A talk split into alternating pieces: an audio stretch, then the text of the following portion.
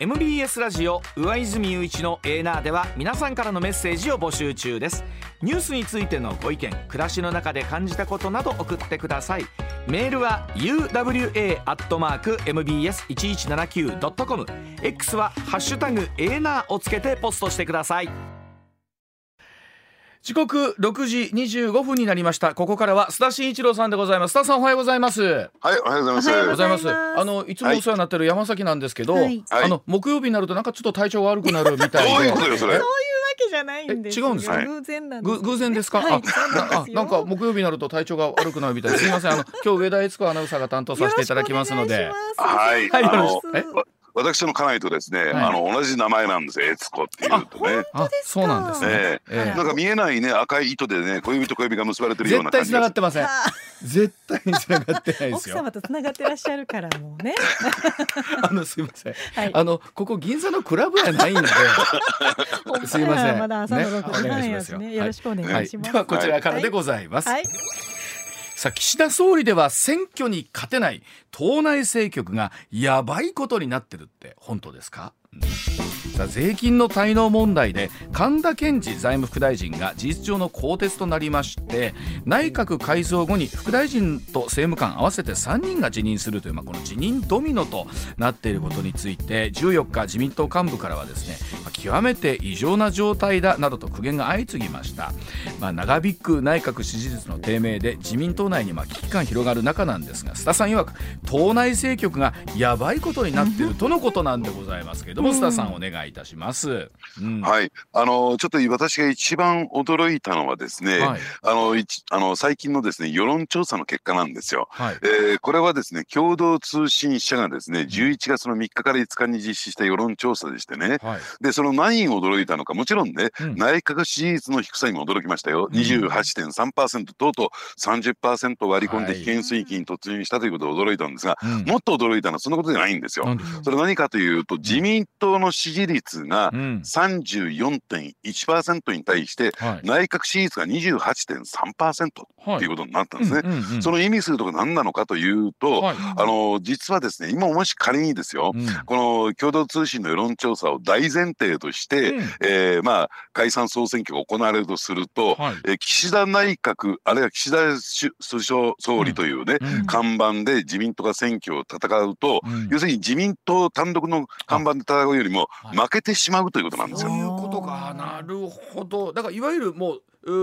岸田さんでは勝てないということなんですよね。そうなんですね。うん、あの岸田さんが看板だとですね、勝てないから誰か他の人にやってもらった方がよりましだというような状況に今党内の空気がなりつつあるわけなんですね。これあの須田さん僕前から聞きたかったんですけど、例えばこの政務官とかね副大臣とかって任命するときにね、いわゆるこの身体検査と言われる部分ってあるじゃないですか、そういう不正があってね、はいはい、こういう調査みたいなのっていうのはなさらないのか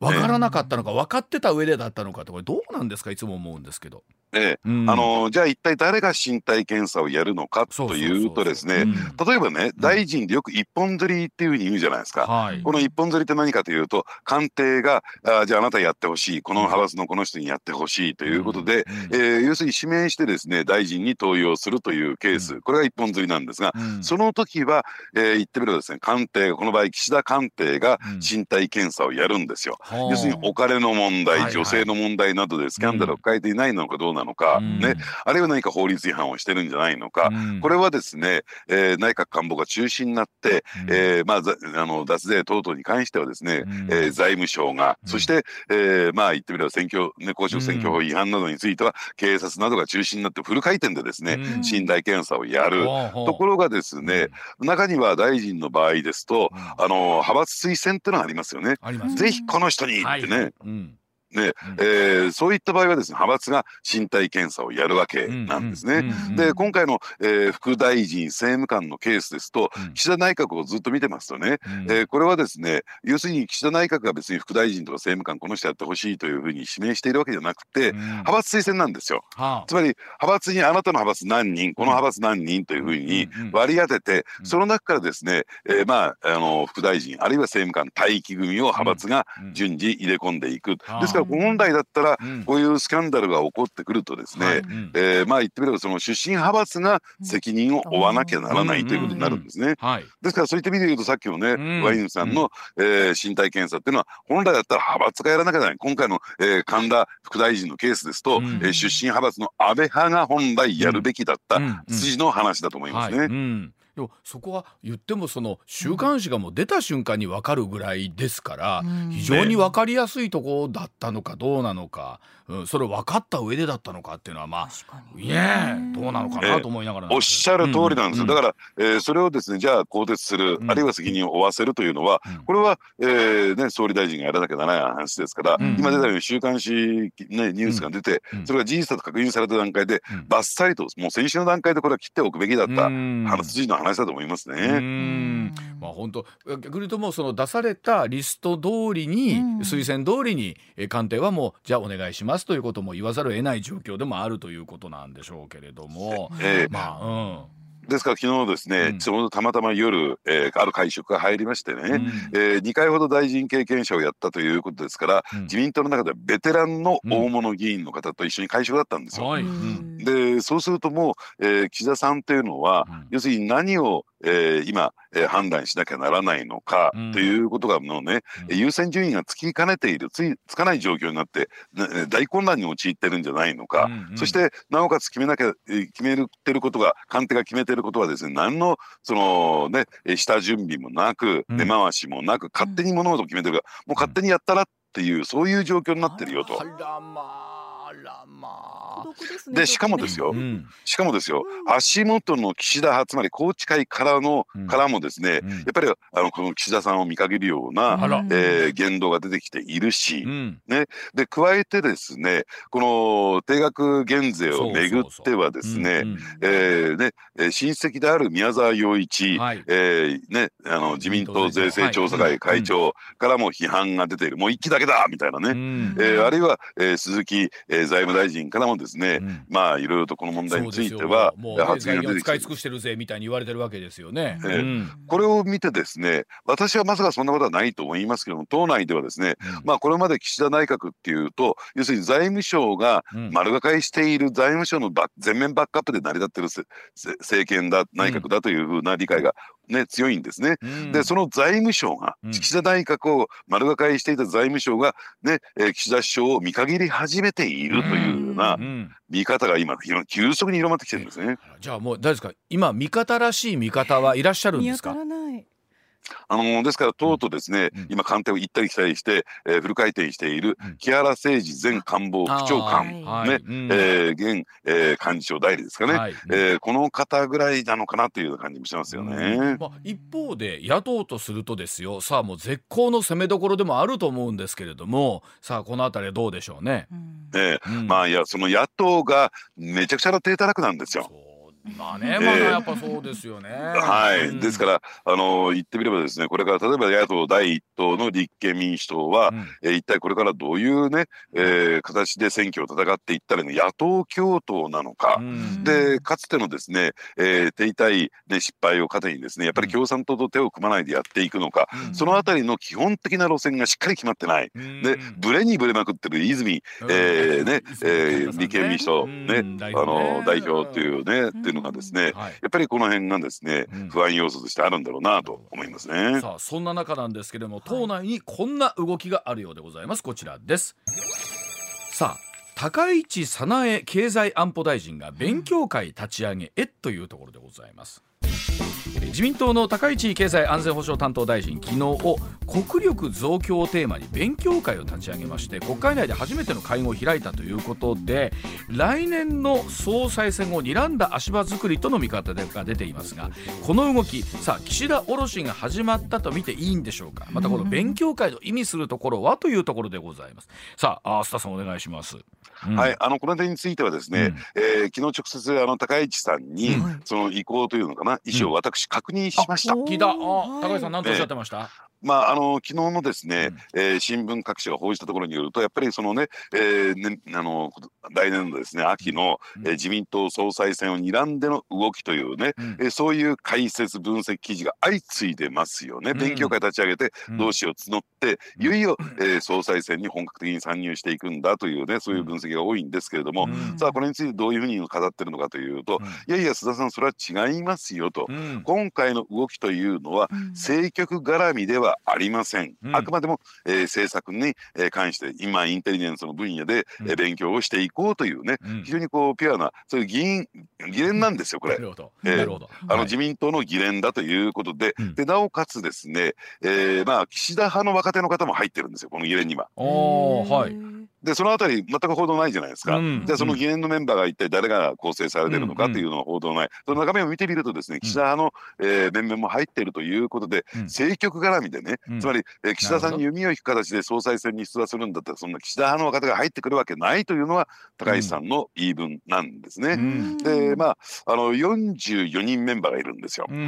ね、えー、この人数が出てくるのも初めてだと思いますけれども、ね、読売新聞さんでは13というふうな数字が出てますけどもね、うん、44、うん、44人、あのこの議連にはですねかあの加入していて、うん、ただ、えー、その13というのは、えー、昨日ですね、はい、え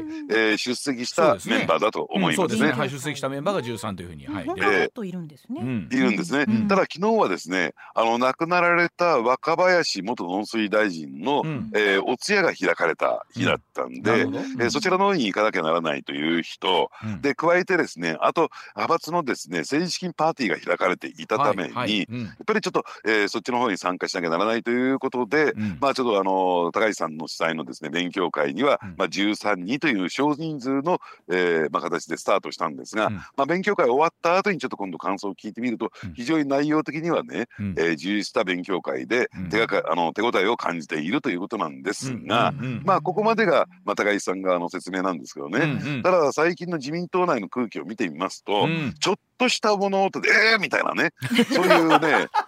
はあ、みんなビクビクしてる。なるなりますね。あのわ、かるわ。もうサラリーマンの人事異動の時と一緒ですよ、まあ、そうですね誰かがちょっと階段ふっと動いて節をそってなったら「ええー!」って。トイレ行っただけやみたいな、えー、そういう感じでしょ？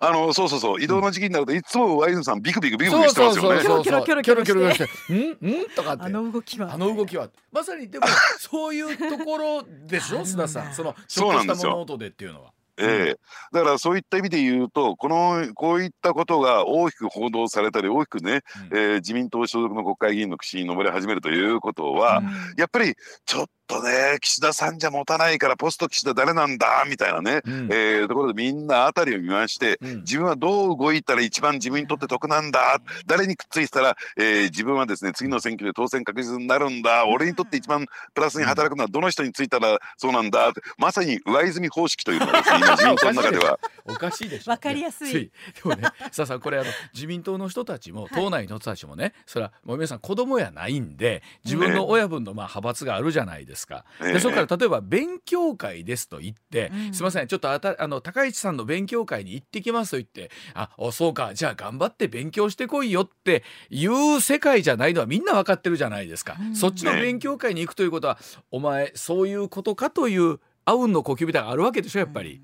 えー、うん、ただその派閥のトップにとってみてもですね、うんうん、それはですねビクビクビクビクしてますから、うん、ねまあそっちにね、うん、一つ手を乗っけてでもいいなと。ね。えー、場合によってどう転ぶかわからないから、うん、保険のために、うん、ちょっとね俺が参加するといろいろとハレーションを起こすしで、えー、岸田さんからも睨まれたら嫌だから、うん、じゃあうちの若手をちょっとね参加させといて。で次に備えようじゃないかみたいな。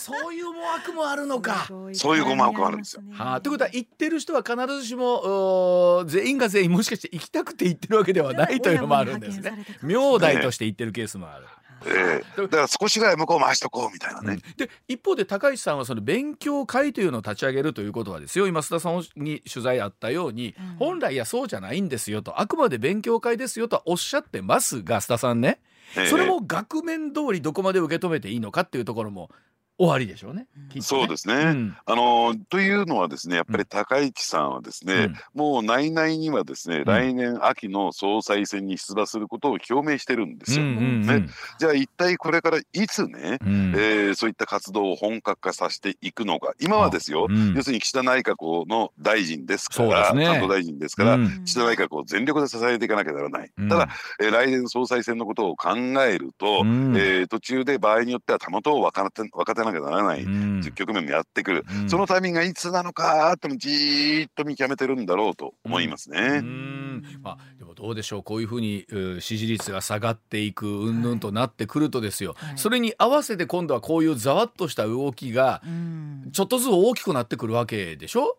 えー、うん、あのー、ですからね、この今ね、うん、自民党の内閣がっていうのはもう憲法術数ですよ。うん、ね、で、ある人はですね、あのー、ね、え日本保守党が立ち上がりましたよね。そうでした、はい、うん、大阪の梅田のね、はい、えー、駅前でやって、すごい、ね、えー、かなりすごい人を集めて、うん、えー、結果的になんか救急車パトカーがね出動する状況になって、うん、何の問題も起こってなかったんですけどね、うんうん、えー、まあ演説が途中で終わってしまった、はい、その日本保守党頑張れみたいなことを言っている人がいる、うんうん、でそのなんであなた応援してるのって聞いたらですね、まあこれ大臣経験者ですよこの人も。ね、えー、さっきの、えー、インタビューした人とは違いますけれども、うんうん、大臣経験した中堅どころなんですけれどもいやいやその人っていうのは、結構で、えー、に日本維新の会と激しいつばぜりやってるんですよ。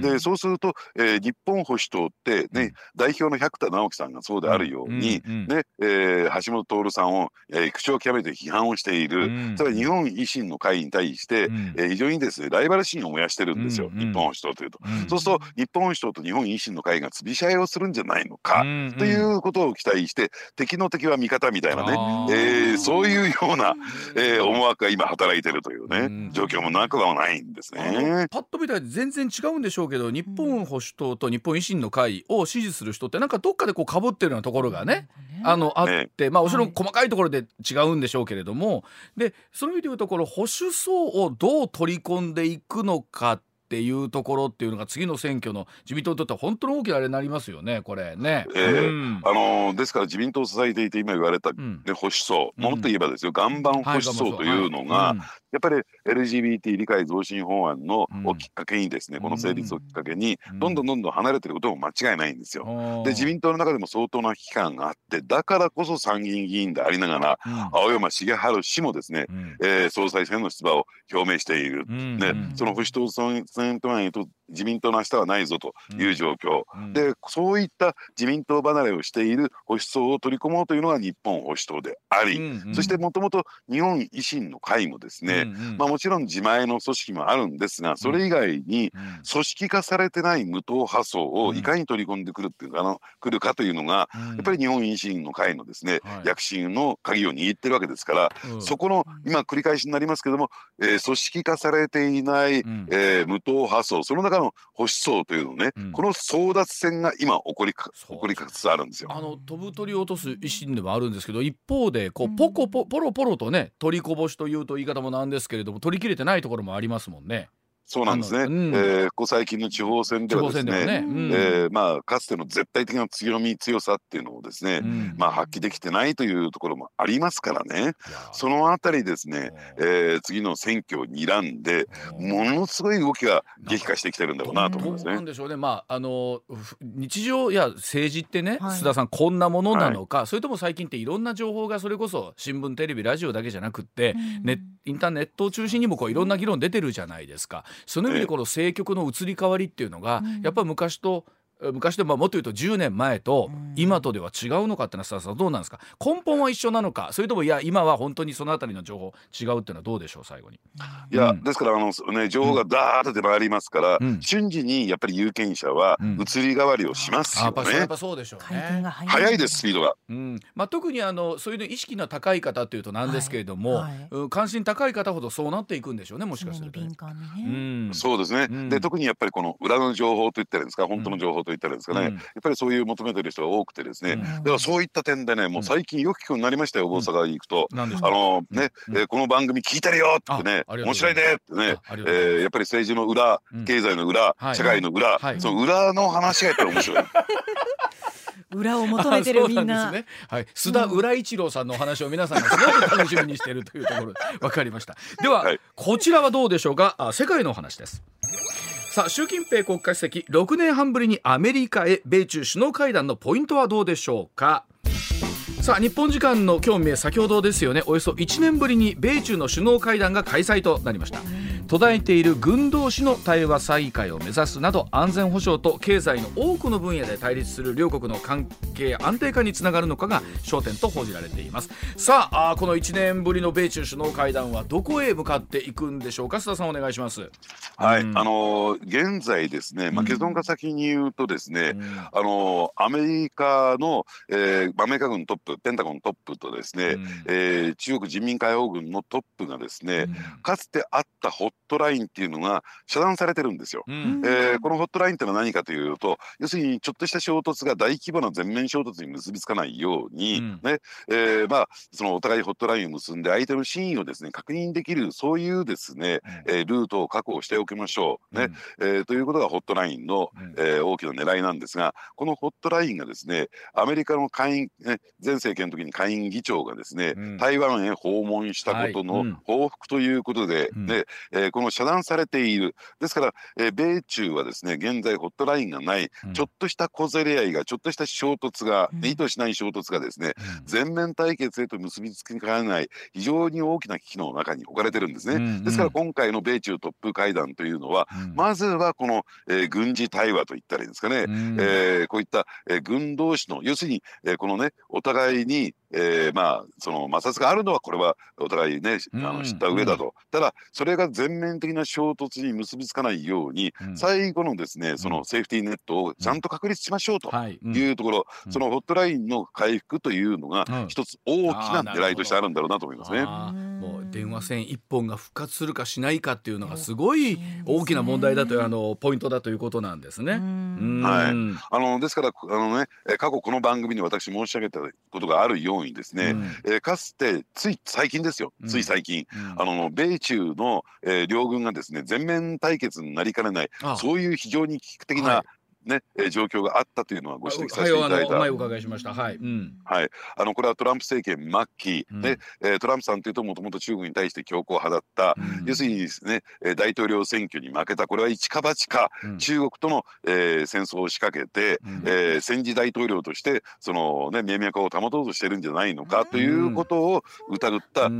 うん人民解放軍がものすごくですね、うん、あの警戒度を上げていった。でやられる前にやっちまえということで場合によっては一触即発の状況になってたんですね。うん、でそのことを察知した、うん、えー、米軍はですね、えー、統合参謀議長が直接先ほど申し上げたホットラインを使って、うん、えー、人民解放軍に連絡を取って、その危機を回避した、はい、ねえー、米軍はそういった動きをするつもりはないしトランプ大統領からそういう指示があっても従うつもりはないと。ね。でこれについてはですね私ねあのー、えー島憶測で言ってるわけじゃなくて、はい、アメリカの議会で明らかになってるんですよ、はい、これは、うん、議会で、えー、統合参謀議長が証言をしてるところです。から、はい、これ間違いなくあった話なんですね、うん、そういった状況もやっぱりホットラインがあったからこそ米中の全面衝突っていうのは回避できたわけでしてね、はい。うん、要するにそれがないというのは非常にリスキーな状況なんですね。うん。まあ、あの今回その意味でこう直接会ってそのホットラインをまあ復活させるのかどうかということと、あとまあ一つその中国アメリカのデカップリングが進んでいる中ででさこの距離感みたいなものってどういうふうに戻ってくるのかなんですけれどもこの辺りどうなっていきそうなんでしょうね？あの、うん、中国もね、うん、今アメリカが中国に対して非常にね、えー、敵視政策的な動きをしていることはこれをこれがゼロになる。これが全く解消されるとは思ってはいない、うん、ね。オール・ア・ナッシングじゃないんですよ外交っていうのは、ね。相手がその100ね敵視してるんだったらそれが80倍ダウンしてあ中国だって今経済が大幅に減速していてね。ね、えー、まあ不動産開発バブルが崩壊してですね、うん、えー、非常にこう厳しい状況になっている、で半導体の輸出規制もあるる、ただその一方でやっぱり中国としてはその半導体の輸出規制についてはボディーブロードに効いている、うんうん、なんとかこれを全面的にではないけども一部解除できるような、うん、そういう動きをしてもらえないだろうか、うん、相手から情報を引き出す、ね、うんうん、中国がそのこういった先ほど申し上げた軍事対話で譲歩するんだったら、アメリカから情報を引き出すというね、その交渉が、えー、これから行われるんだろうなと思いますね。まあ、あの習近平さんもしばらくそのいわゆる国際的な場にはね、うん、の出てこなかった中で久しぶりにというところですから、ね、まあ、出てくるというだけですごい一つのメッセージではあるんでしょうけれどもね。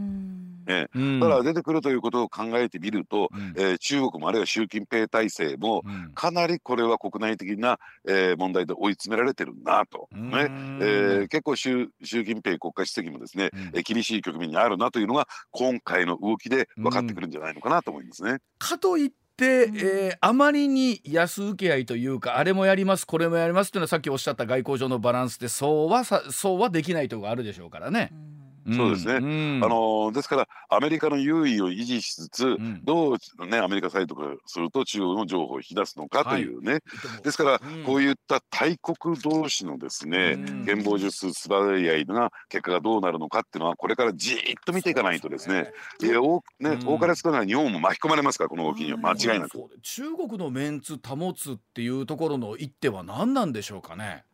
うん、あのー、ですからやっぱりそういった点で言うとこの経済問題で一定程度の譲歩というところ、うん、これ台湾情勢に関してはですね譲歩できない。アメリカとしてはね、事情を変えている、だってアメリカだって来年、えーね、11月には大統領選挙を控えているわけですから、そういったバイデン政権の弱腰というのは、やっぱりアメリカの有権者に対してマイナス,、マイナスの影響を与えますからね。ということはどうですか？経済制裁の一部みたいなところまで含めてですけれども。そこまでなると今度は出しすぎかなはあるでしょうからさじ加減が難しいでしょうね。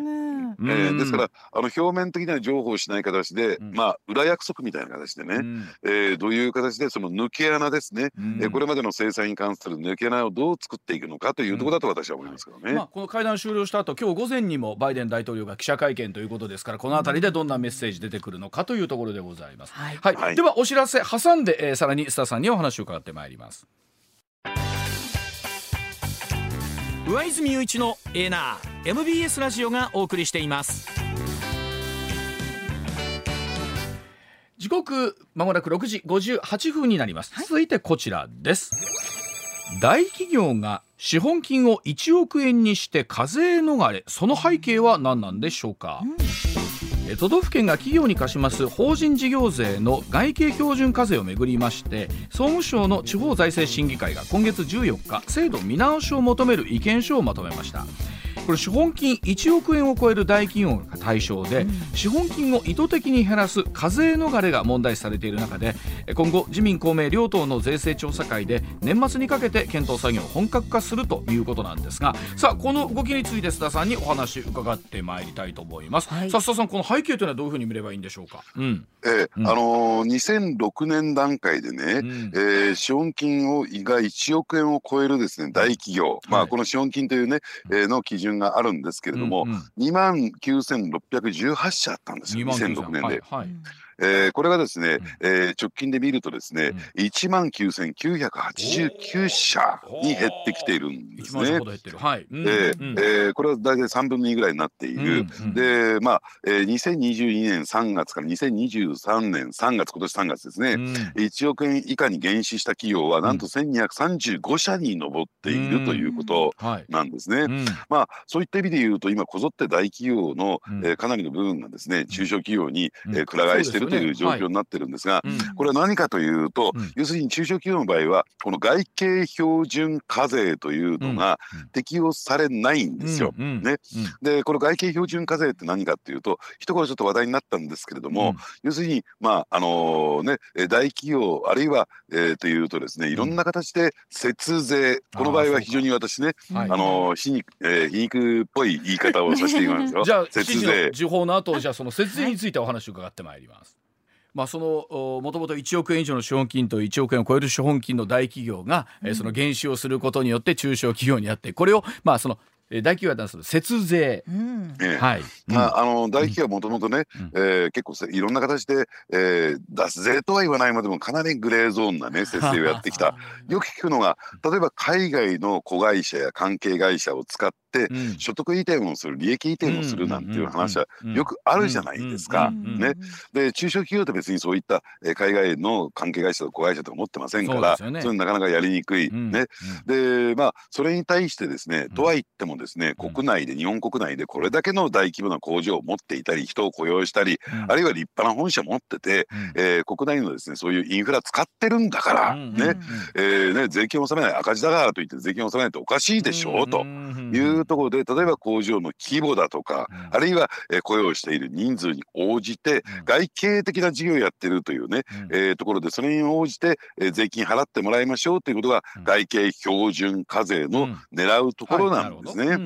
でところがですねやっぱり長引く不況平成デフレ不況なんかを含めてねあるいはこのコロナショックを含めて、要するに、えー、税金が納められなくてアップアップしている、そういう企業もあるんですよ。だったらその中小企業になってね、うん、えー、外形標準課税の対象にならないようにしようと、要するに外形標準課税っていうのは表面上の、うん、えー、ね、黒字赤字ではなくて、ねえー、まあ操作された後の、えーね、赤字黒字が適用されるんだけどもともと赤字だったら、ね、中小企業になったっていいじゃねえかっていうね、ところでくら替えしてしまってるところが出てきている。ただ、えー、それだとね、うん、えー、中小企業にとって不公平感っていうのが出てくるから、ねえー、これについては何何らかの手を打たないといけないよねという動きが今出てきてるんですね。ああでもまあそこは別に大企業という看板を捨ててでも中小企業でいいですよと、その分納めあのその分で税的に納めなくていいものがあるんだったらと考えるのもまあこの状況の中で。考える手ではあるんでしょうね。これをまあ、えー、節税というのが税、まあ、仕組みとしてそれはで現実としてそうなわけですよね。できてしまうできてしまうわけですよ、ね、なんですよ。そうですよね。うん。えうん、ですから、えー、ただそれはですね場合によっては、えー、本来だったら税金を納めなきゃならない企業が税逃れのために中小企業になってるんだったら、うん、これ著しく不公平感を書きますよね。えー、不公正な状況になってしまうわけですから、うん、これに対してその、えー、抜け穴を塞ごうという動きが起こってくるのも私当然なんじゃないかなと思いますね。まあ、ただまあ事業自体が非常に例えばこう厳しくなってきてですねやっぱ赤字も続いているという中で、え少しずついろんなものを縮小していきたいという中で結果として、うん、中小企業という扱いになってしまうのかってこの差をどう見るかっていうのはあると思うんですけれども。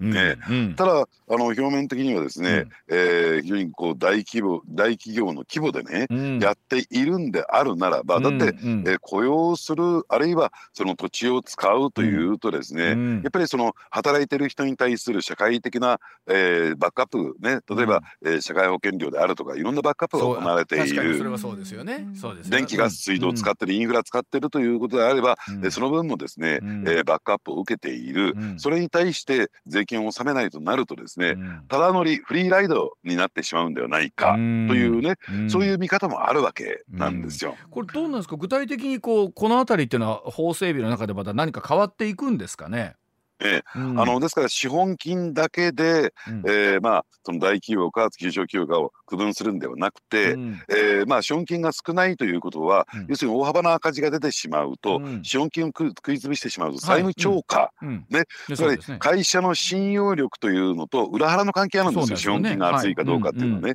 ですから、えー、逆に言えばですね大ね大企業から中小企業に変わっても資本金は減らすけれども、それ以外のところ資本剰余金というね、えー、この決算にはバランスシートで項目があって、うん、そこを厚めに積んでおけば、えー、不測の事態に備えられるというね、うん、要するにそういった、えーね、テクニテクニックが労されてるんです。ですから、うん、えー、ね、大企業か中小企業かを区分するにあたっては資本金だけじゃなくて、うん、資本金と資本剰余金この両方の項目を加えたもので判断しようじゃないかというね、うん、そういうですね動きが出てきてるんですね。一方でそうなると今度は中小企業で非常に健全な経営をしていて、まあ、非常に利益も上がってきてということになってくると、今度はそっちもですねあなた資本剰余金も入れたらですよ、あ今度あなたこれと同じ扱いになりますよっていうところが出てくるわけですよね。そうなんですね。うん、ですから、えー、そういったところでもそこはですねもともとその法人税等で納めているわけですからね。うん、でですからそのあたりを、えー、どうさじ加減していくのかというところがあると思いますね。なんていうんですかそれはあの我々サラリーマンって、はい、あの言うても基本的に税金ガラス張りですから、うん、節税も何もって言ってもう年末調整こないだわしら僕らも出しましたけど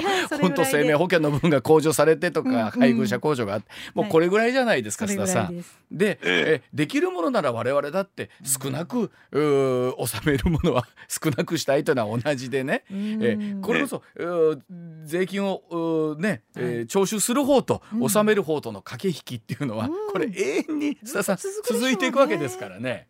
えー、うん、ただね今言ったところって非常に重要なポイントで、うん、ね。で言ってみればですね大企業が本来やったら大企業がそうやってテクニックを用いてね、うん、税金を納めないんだったら、俺だってやるぞと、なんか、えー、でできること全部やるぞみたいなところで、えー、そういうですね納税意識がものすごく伝えていくんですよ。おそらく今日のこの話を聞いているラジオのリスナーの方々も、ね俺もなんかねそういう手があるんだったらやってみようかなとか思ってしまうじゃないですか。本当に税っていうのはいつも思いますけど本当にこの不公平感というのをどうなくすのか、ね、まあ、税の基本ですもんね。公平に納めるというのは、うそうなんですよ、ね、そこで不公平感出ちゃうとね、うん、だって日本を代表する大手通信会社がですよ、うん、全く税金を納めてない、うん、でにもかかわらずその社長は、なんかものすごいね王侯貴族のような生活してるなんていうことを聞いてみると、ふざけんなってもう税金なんか納めてやるもんかみたいなね。ね、えー、気になってしまいますよね。まあ、この辺り、まあ、そこにもまた今度は検討のね、えー、メスが入ってくるというところでございますが、はい、では、えー、後半戦では、えー、スタさんのさらにお得意なジャンル、えー、これすごいですね、はい、全国で初めてだそうなんですけど暴力団事務所明け渡し訴訟というのがあったようでございます。このお話ではまたまた須田さんの後ほどお願いいたします。はい、はい。上泉雄一のエー。ナー MBS ラジオがお送りしています。取れたてピックアップニュースこだわりの朝どれニュースをご紹介します。まずは一日も早い解決が望まれるこちらの話題からです、はい。岸田総理は昨日横田めぐみさんが新潟市で北朝鮮に拉致されてから46年となったことについて、うん、未だ多くの拉致被害者が北朝鮮に取り残されていることは痛恨の極みで大変申し訳ないと述べ拉致問題が進展していないことを陳謝しました、えー、火曜日に森永康平さんにもこの話題触れていただいたんですけれども、うん、やはりこの問題はどうやって、ね、一刻も早くっていうところと、まあ、もちろんいろんなルートで表に出るところ出ないところいろろんなところでの、ね、交渉も続いているんでしょうけれども、はい、ご家族の方にとってみれば本当にもう、えーね、時間がないという状況の中ですから、本当にこれはもう痛切に感じるところですねこれはね、はい、続いてはこちらのニュースです。アメリカ・サンフランシスコを訪問中の上川陽子外務大臣は14日夜イスラエル軍がパレスチナ自治区ガザ地区にある最大規模のシファ病院に突入したことについて